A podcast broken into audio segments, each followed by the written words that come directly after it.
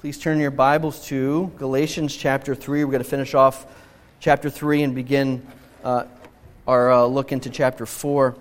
We'll be in verses 26 to 29 of chapter 3 and into verse 4, or verse 7 of chapter 4. So while you're turning there, let me just uh, briefly catch us up to what we've been studying so far. Um, and if you don't have a Bible, please, there's some in the back there, at the sound booth. Next to the sound booth, you can grab one there. If you don't own a Bible, then please take that with you. It's our gift um, for you this morning. Just to briefly go through uh, what we've been so far. Um, the book of Galatians was written by the Apostle Paul. It says, see that right in the, the beginning, and it's written to the churches in, you guessed it, Galatia.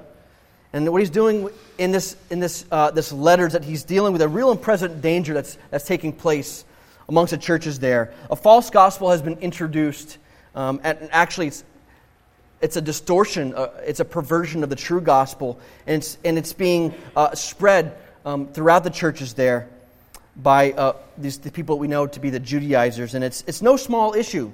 Uh, as he points out in chapter 1, he says that it's a damnable offense that these, these teachers that were, were spreading this, this fake gospel, this false gospel, uh, were saying that you needed faith along with, alongside obedience to the law of God in order to be justified or accounted righteous before God. And Paul makes clear in Galatians chapter 2, verse 16, as we already read, that a person is not justified by works of the law, but through faith in Jesus Christ.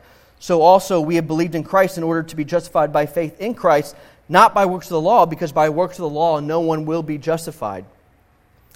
The good news is that we have been justified by faith in Christ alone.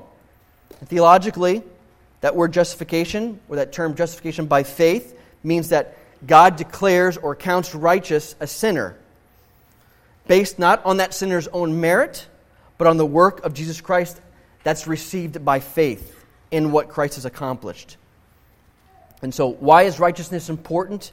It's the only way a person can be saved from the just wrath of God, which is the penalty for our rebellion against Him and against our lawlessness. And the Galatians had foolishly, and those are Paul's words, not mine, but they have foolishly adopted the notion that the Gentile believers, the Gentile converts, needed to supplement their faith with, uh, with this with following the law, with, with um, the rite of circumcision specifically. One had to become Jewish, as it were, in order to be counted among the redeemed people of God, to be uh, considered Abraham's offspring. And what they were doing by this, these false teachers, that, that they were essentially declaring that, that Jesus' vicarious atoning sacrifice on the cross was not sufficient enough to save us and to, and to bring us into right relationship with God. But Paul reminds them that it's the true sons of Abraham who are like Abraham are saved by faith alone in Christ alone. Abraham himself was justified by faith in God's covenantal promises, which came prior to the, circum, the rite of circumcision, and not to mention before the law also was even established or given to Moses.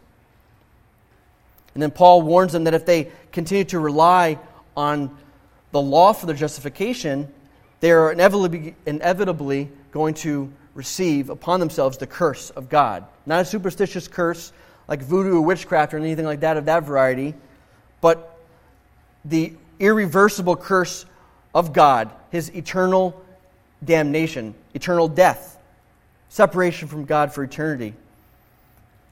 But then he says, Praise God, we are redeemed from the curse of the law because of what Christ has done. He is the perfect, righteous one, the God man who came, and he, he took upon himself the curse in our stead so that by faith in what he has accomplished, we can receive the blessings of Abraham. And if you remember from last week, we looked at the difference between the promise of God that was given to Abraham and the law. The covenantal promise that was given to Abraham, as we see in Genesis chapter 15, is superior to the law in many respects, which came, the law came centuries after that promise. And that, that law doesn't void the promise that God had already given, but it was still given for a reason. God had extended his grace and his, through the promise to Abraham and to his offspring, through whom all the nations of the earth would be blessed. And what the law's role is, is that essentially it showed the necessity of God's grace in the promise that was given. It shows the urgency of that promise, and it's because of sin. The law reveals not only God's nature, his character, his, his righteousness, and his holiness, but it also reveals our sin. And it also acts, as we looked at last week, as this guardian, this, this kind of disciplinarian that, that imprisons all of us under the weight of our lawlessness. But it was only a temporary guardian that was designed to point us and to drive us to our need for a Savior. It's in order to drive us to Jesus. And that's what we're going to pick up on this morning as we look at our text. Again, we're in uh, Galatians chapter 3, verses 20, starting in verse 26. Actually, I go to 25 so we can see the full, uh, the full verse or the full sentence that begins chapter 26. So, hear the word of the Lord this morning. But now that faith has come, we are no longer under a guardian. For in Christ Jesus you are all sons of God through faith. For as many of you as were baptized into Christ have put on Christ. There is neither Jew nor Greek, there is neither slave nor free, there is no male or, and female, for you are all one in Christ Jesus. And if you are Christ, then you are Abraham's offspring, offspring, heirs according to the promise. I mean that the heir, as long as he is a child, is no different from a slave, though he is the owner of everything, but he is under guardians and managers until the date set by his father. In the same way, we also, when we were children, were enslaved to the elementary principles of the world. But when the fullness of time had come, God sent forth his Son, born of the woman, born under the law, to redeem those under the law, that we might receive adoption as sons. And because you are sons, God has sent his Spirit, the Spirit of his Son, into our hearts, crying, Abba, Father. So you're no longer a slave, but a son. And if a son, then an heir through God. The Lord, continue to bless us through your word this morning. So, our outline this morning as we're looking through these verses is um, first, we're going to see how Paul gives a description of our adoption, verses 25 through 29. Then he's going to show us the means of our adoption at the beginning of chapter 4, verses 1 through 5. And then lastly, we'll close by looking at the experience of our adoption in verses 6 through 7. So let's first turn to the description of our adoption. These last few verses of chapter 3, Paul is, is completing the thought and the argument that he has started earlier in this chapter. Uh, he wants to make it very abundantly clear that the law's temporary role as a guardian has ended with the coming of Jesus Christ. And notice that these, these four verses here could not be any more Christocentric, right? It's filled with phrases like, in Christ Jesus, and you are baptized into Christ. You have put, you have put on Christ. You are all one in Christ. You are Christ's. So the law, its role was meant to ready our hearts for Jesus. And now Jesus finally arrived. Praise God. And as Paul has stated several times, it's by faith in Jesus that we are justified. But now, Paul's going to do something interesting. He's going to show us another dimension of our justification. He's going to show us that it's more than just a legal transaction. Just, it's more than just this not guilty sentence standing before the judge, the eternal judge, that is God Himself. It, it certainly is that. I don't want to negate that. Praise God that we're no longer captive by the law and that Christ has set us free from the curse of the law, right? Amen? But it's a lot more than that. It's much, much more than that.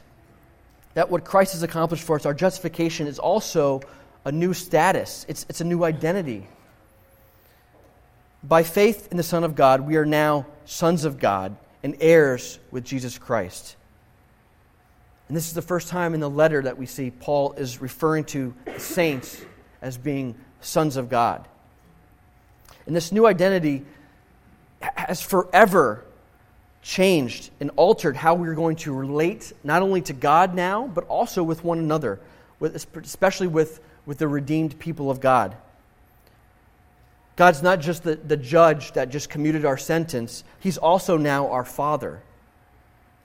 And what Paul is hinting at here in these few verses here, he's going he's to make it a little bit more explicit when you get to chapter 4, verse 5, when he says that Christ has redeemed those who were under the law so that we might receive adoption as sons. And because now, Jesus, because of Jesus, we now have intimate relationship with God. And that's something that apparently the Galatians had forgotten. And Paul was using this letter not only to just encourage them of their new identity, but he's also warning them that if they abandon justification by faith, they're also, in a sense, renouncing their sonship and the inheritance that comes with it, the blessed promises of, of God in Jesus Christ. Let me make clear that what Paul's saying here, that those he's referring to as the children of God, is not referring to everybody everywhere in a universal sense. And what I mean by that is that only those who are united with Christ can be called the children of God. We, we did a series a few years ago called Did God Really Say That? And we dealt with that, um, that particular topic. And I recommend that to you. It's on our website. You can check that out. He's making clear, again, Paul's making clear that it's, it's only those who are united in Christ that can call themselves children of God. It's those who, are, who have faith in Christ that can be called the children of God. And what Paul uses now is, is he's switching, and he's, what he wants to do is he, want, he wants to underscore that fact, that reality, by pointing to the ordinance of baptism in verse 27. And what he's saying by this is essentially that you've been baptized, you Galatians, you've been baptized, so you know what it means to be unified with Christ. And we, we perform baptisms here as well at King's Chapel in obedience to the command that Christ gave us uh, before he ascended in Matthew 28 18 through 20, that Jesus said, All authority and power has been given to me. So go therefore, and make disciples, baptizing them in the name of the Father, the Son, and the Holy Spirit. So obviously, it's important to understand what baptism is in order to catch what, what, Paul's, uh, what Paul's meaning here in this, in this letter, in this particular part of the passage. Baptism, just to give you a little understanding of what that is, is the practice of, of immersing a believer in water, and it, and it serves as both a, a picture and a proclamation of that believer's identification with the death, the burial, and the resurrection of Jesus Christ. Now, it's not a means of salvation, but it symbolizes the regenerating work of the Holy Spirit that has already taken place in the believer's heart the moment that that person believed in Jesus Christ. Make sure you heard that again. I'm going to repeat that again so it's clear that baptism is not a means of salvation, it's a symbol of the regenerating work of the Holy Spirit that has already occurred in the believer's heart. So, Paul is not advocating a, a kind of baptismal gener- regeneration, that, that baptism is necessary for salvation. He's already established that justification is by faith alone in Christ alone. But what he's saying is that the union that every believer has now with Christ, as pictured in baptism, is what makes you a child of God. And when you consider what baptism is, really, what, what better picture, what greater image do we have of what it means to be in union with Christ? Right? When we look at baptism, it's, it's essentially a compressed telling of the gospel. Right? It's, it's a way in which to those who are onlookers are seeing the, the proclamation of Jesus' atoning work. It's also the testimony of the believer's redemption in Jesus Christ through his work. And it points to the guarantee of the future resurrection as well. That when death is finally defeated, and we will be with Jesus forever, we'll be with him in our glorified state and glorified bodies. So, what Paul is saying here is that those who have been justified by faith, have been united with Christ. And we see that as pictured in, in baptism. And not only that, but he says in, in, the end of that, that verse, in verse 27, that we're also have now put on Christ. And, and the image he's, he's saying there is it's like putting on new clothing, a new garment. Our, our, our new identity is not just a, a renunciation of, of our previous identity, of our sin that had come before. It is that, but it's also now that we are being clothed in Christ, we're, we're in a sense clothed in his righteousness. We're, we are now embracing Jesus over and above everything else. And because of that, the new believer can now say, it can echo what Paul says in Galatians chapter 2, verse 20, which we already seen before, that I have been crucified with Christ. So it's no longer I who live, but Christ who lives with me. In the life I now live in the flesh, I live by faith in the Son of God who loved me and who gave himself for me. So when we say that we have put on Christ, it means that I'm so united with Christ now that everything about me has completely changed. Everything's changing, including how I relate to God, how I relate to others. And that's what he goes on to describe in verse 28 that all those who are justified by faith in Christ are now the deeply and dearly loved children of God. And we see that in God's family now, there's no favoritism, there's no advantage given to any particular group of people. That's something that the Galatians need to hear. It's something that I think we need to hear today, certainly in our time. And it's something that the Apostle Peter needs to be reminded of as we, when we look back to chapter 2. Remember that? We look back to chapter 2. Peter, remember, had been uh, associating with the Gentile converts, the believers. He was eating uh, with them. Uh, he was eating the, what was formerly unclean food with them. But then once the circumcision party had come, the Jewish converts, who were, who were still relying on the works of the law, when they finally arrived in, from Jerusalem, Peter distanced himself from, from the Gentiles he would converts that he was formerly eating with. Paul was quick then to confront him, to recalibrate his understanding of what the gospel is and its implications. He says there, there's no reason that the Gentiles needed to adopt Jewish customs in order to be saved. Because the, the Jewish believers had no advantage over the Gentile believers, and vice versa. Neither do the Gentile believers have any advantage over the Jew, Jewish believers. All are equally sons and daughters of God. All have come to this, into the same inheritance, the same rights and privileges that are promised to Abraham in Christ, and all are adopted the same way through faith in Jesus Christ. So here's a point that, that Paul's making that Jesus has essentially broken down the walls that separate us from God, but also those that have been separating us from one another. The divisions that, that formerly characterized our treatment of one another have now been erased in the gospel. They're, they no longer have the same sway over us. They, they're irrelevant with respect to how we relate to one another any longer. The characteristics that, that were once a source of our arrogance and pride have been put in their proper place. They've been, they've been placed at a very, very distant second to what it means to be one with Christ. Those who belong to Christ now have been incorporated into the family of God. And it doesn't mean that we cease to, to be who we were before in terms of our, our ethnicity or our status in society or our gender. That doesn't, that doesn't change. Our unity does not mean that we're uniform. Unity is not uniformity.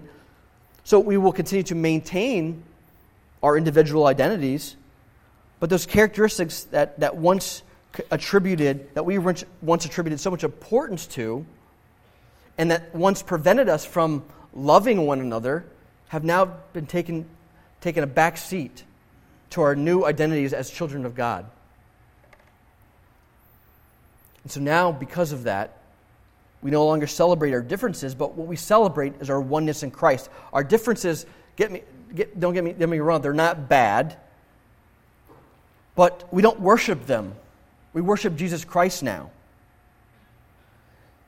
Theologian John Stott put it this way. He says, quote, when we say that Christ has abolished these distinctions, we mean not that they do not exist, but that they don't matter.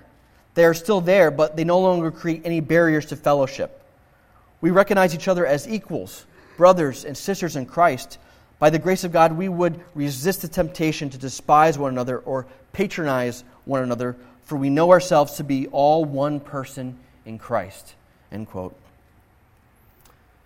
And I think it's important, though, since we're on this verse, it's, it's, it's, uh, it's one that's used, I think, a lot of times uh, outside of its context, stripped out of its context. And I want to point out that, it's, that we need to understand what Paul's point is, what his original intent is when he used these words. He's describing the incredible, supernatural, Christ exalting union that's now characteristic of the new community of faith in Christ.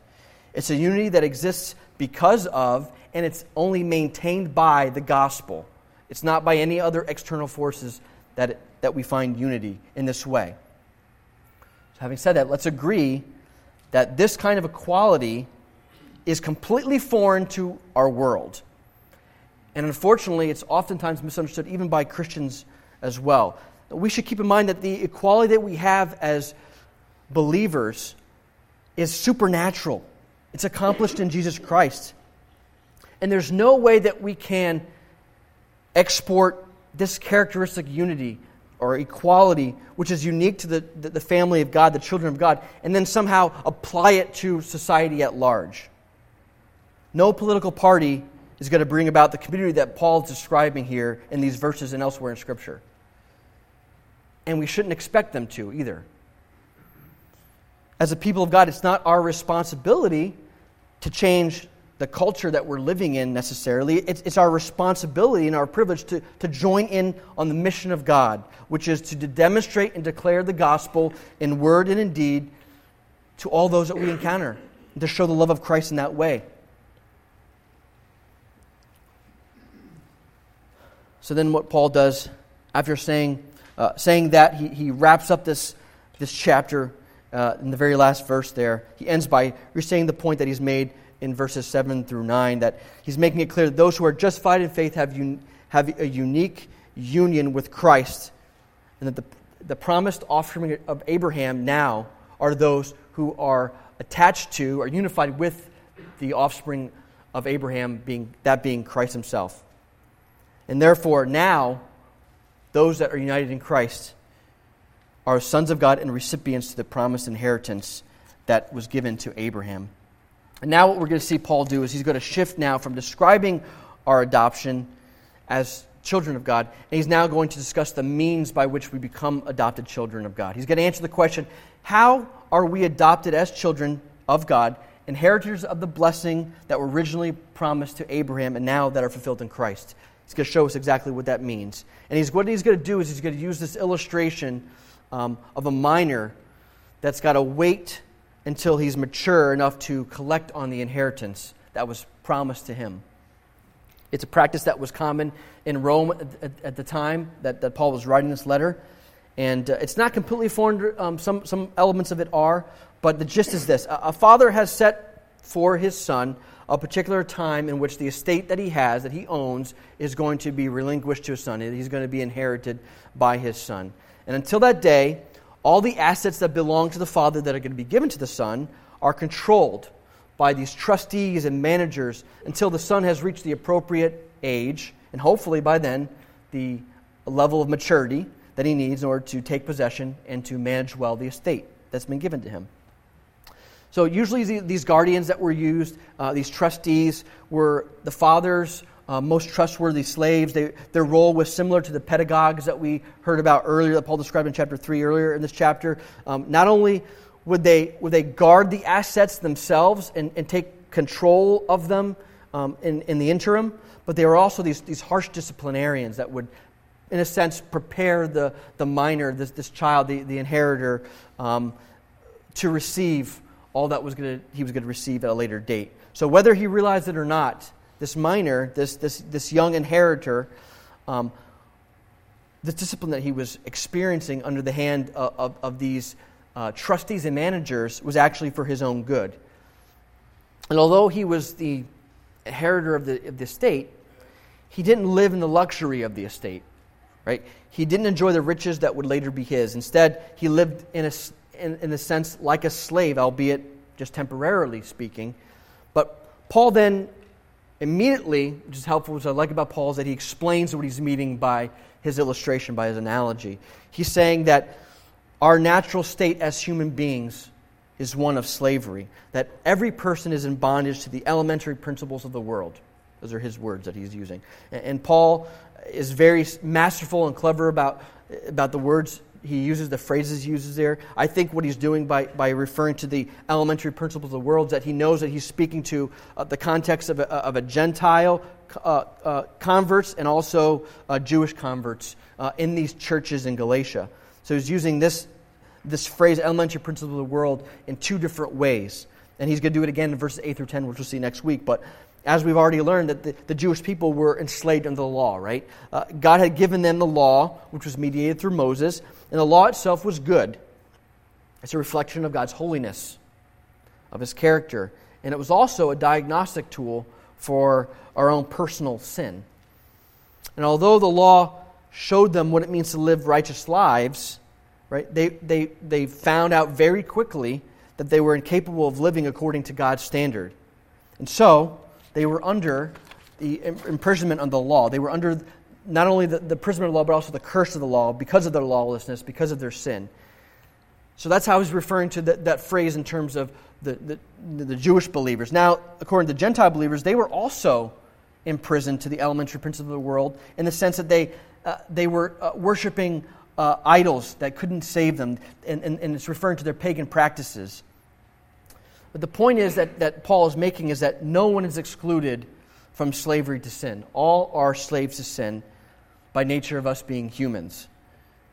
And the same is true today as well. That, that, that continues. That we were also once enslaved to the elementary principles of the world until the fullness of time had come, as Paul says. And just like in the analogy that Paul uses of a father setting this, this time for his son's inheritance, so too we see that God the Father had set a date, a date from eternity past. It was an appoint, appointed time that he was going to send his son. And that means all of history, as we see, when we see the fullness of time there, all of history is under God's sovereign control. He had worked everything out precisely. He had planned it from the very beginning. He determined the perfect time, and he also ordained the perfect means by which our redemption and adoption would be fulfilled. And then we see this beautiful list that Paul gives in verses 4 through 5 as he's revealing that Jesus is uniquely qualified to procure our adoption. He says first that Jesus is the Son of God, that his mission, the mission of God from eternity past, can only be accomplished by God himself. Can't be accomplished by any finite or sinful person. And Jesus is the eternally existent Son of God. And Paul talks about this uh, in many of his epistles, but uh, very clearly in Colossians chapter 1, he says that Jesus is the image of the invisible God, the firstborn over all creation. For by him all things were created in heaven and earth, visible and invisible, whether thrones or dominions or rulers or authorities. All things were created through him and for him. And he is before all things, and in him all things hold together. So we see that Jesus is first uniquely qualified to accomplish the redemption of his people and the adoption because he is the Son of God. And then we see that Jesus is also the Son of God who was born of a woman. And this is a reference to his incarnation, his, when he took on flesh. And when we really think about what that means, it's, it's an astounding reality, right? That God Himself, who we just read, Jesus Himself, the agent of creation who had formed all things, is the, and He's being the cosmic glue that keeps everything together, then enters into the creation that he had made himself, that he had brought about. But he didn't just appear as a man, he actually humbled himself to the point where he, was, he took on full humanity in himself. So then, by doing that, Jesus is the God man, right? He had full divinity, full humanity. Was born of the virgin named Mary. But I think this reference to a woman is, is much more rich than just referring to Mary. I think it goes all the way back to Genesis chapter 3 when the protoevangelium was given by God Himself. When He, after the fall, God promised that He will put enmity between the woman and you, meaning the serpent, between your offspring and her offspring. He shall bruise your head, and you shall bruise his heel. The promise here that God's giving is that the offspring of that first woman would be the one that was going to defeat Satan, that would be ultimately the one who was going to redeem humanity from the fall, to restore the created order that had been marred by sin. So we see first that Jesus is the unique Son of God, eternally existent one. He, he took on flesh by being born uh, from a woman. And then, third, we see that Jesus is born into a particular context, a time in history. He's born under the law. He's born in the same atmosphere of slavery and oppression to, under the law that the people uh, that his people, that the Jewish people, had experienced for millennia. But unlike everyone else who deserves the curse because of their lawlessness, he was the only one who perfectly fulfilled the law of God. He was the one and only righteous one who abided completely according to the laws that God had given, and, he, and in doing so pleased the Father. And then, fourth, what we see here is that Paul's describing Jesus as the one who redeemed those who were imprisoned under the law. Those who had for centuries been imprisoned under the law were finally liberated. The promised offspring of Abraham, of Abraham has come, and he lifted the curse from us by taking the curse upon himself. On the cross, he suffered the penalty of our sin, and Jesus then cloaked us in his righteousness by taking our unrighteousness, our sin upon himself. That's what Luther called the great exchange. Because of his atoning work, everyone who places their faith in Jesus is, is both justified by God, right standing with God, but also becomes the adopted into the family of God. Our identity as children of God now is cemented in the person and the work of Jesus Christ. And it's in the very next verse that we see something pretty astounding as well that we see that the Holy Spirit is the one who then applies our adoption into our hearts. In other words, the Holy Spirit is the one who helps us to experience the reality of what it means to be adopted children of God. But notice first that we see here the, the beautiful picture here, right, of the triune God and his handiwork in salvation. We see that it is God the Father who from eternity had past had, had planned the redemption, and he, had, and he sends both the Son, and then we see also he's the one who sends also the Holy Spirit into our hearts. And then we see Jesus, the Son of God, the, the only begotten Son of God, procures our redemption and our adoption through his perfectly lived life, and by his atoning death, and by his resurrection from the grave. And then we see the Holy Spirit, the one who then appropriates the works of, of, of Christ. He appropriates our redemption and our adoption into our hearts. And so we see here it's, it's solely by God's grace and by his unmeasured love that we can call ourselves the children of God because that's what he calls us. As John tells us in, his, in one of his epistles, 1 John 3 1, see what kind of love the Father has given to us that we should be called the children of God. And so we are children of God. But it's this truth that we're reading about this morning and learning about that's not meant just to be known intellectually it's also meant to be ex- experienced as well. It's, been, it's, it's, it's important that we not only know that we're children of God, but that we experience being a child of God. It was meant to be felt. And that's what the Holy Spirit, His role is in, in, in, in this wonderful work of redemption. He assures us that we are God's children, and that, that's what His role is. And, and I love this analogy that Dr. Tim Keller gives about what the difference is between the objective truth of our sonship and what it means to experience being sons of God, being children of God. He uses this beautiful analogy. He says this quote, Picture a man walking along a road with his little boy, holding hands, father and son, son and father. The little boy knows that the man is his father and, and that the father loves him. Suddenly, the father stops. He picks up the boy, lifts him in his arms, and embraces him, and he kisses him. The boy is actually no more son than, than when he's being embraced and kissed than he was before. But the father's action has not changed the status of the child, but oh, the difference of enjoying the status. End quote. In sending the Spirit of God, God the Father has given us the wonderful gift of enjoying our adoption.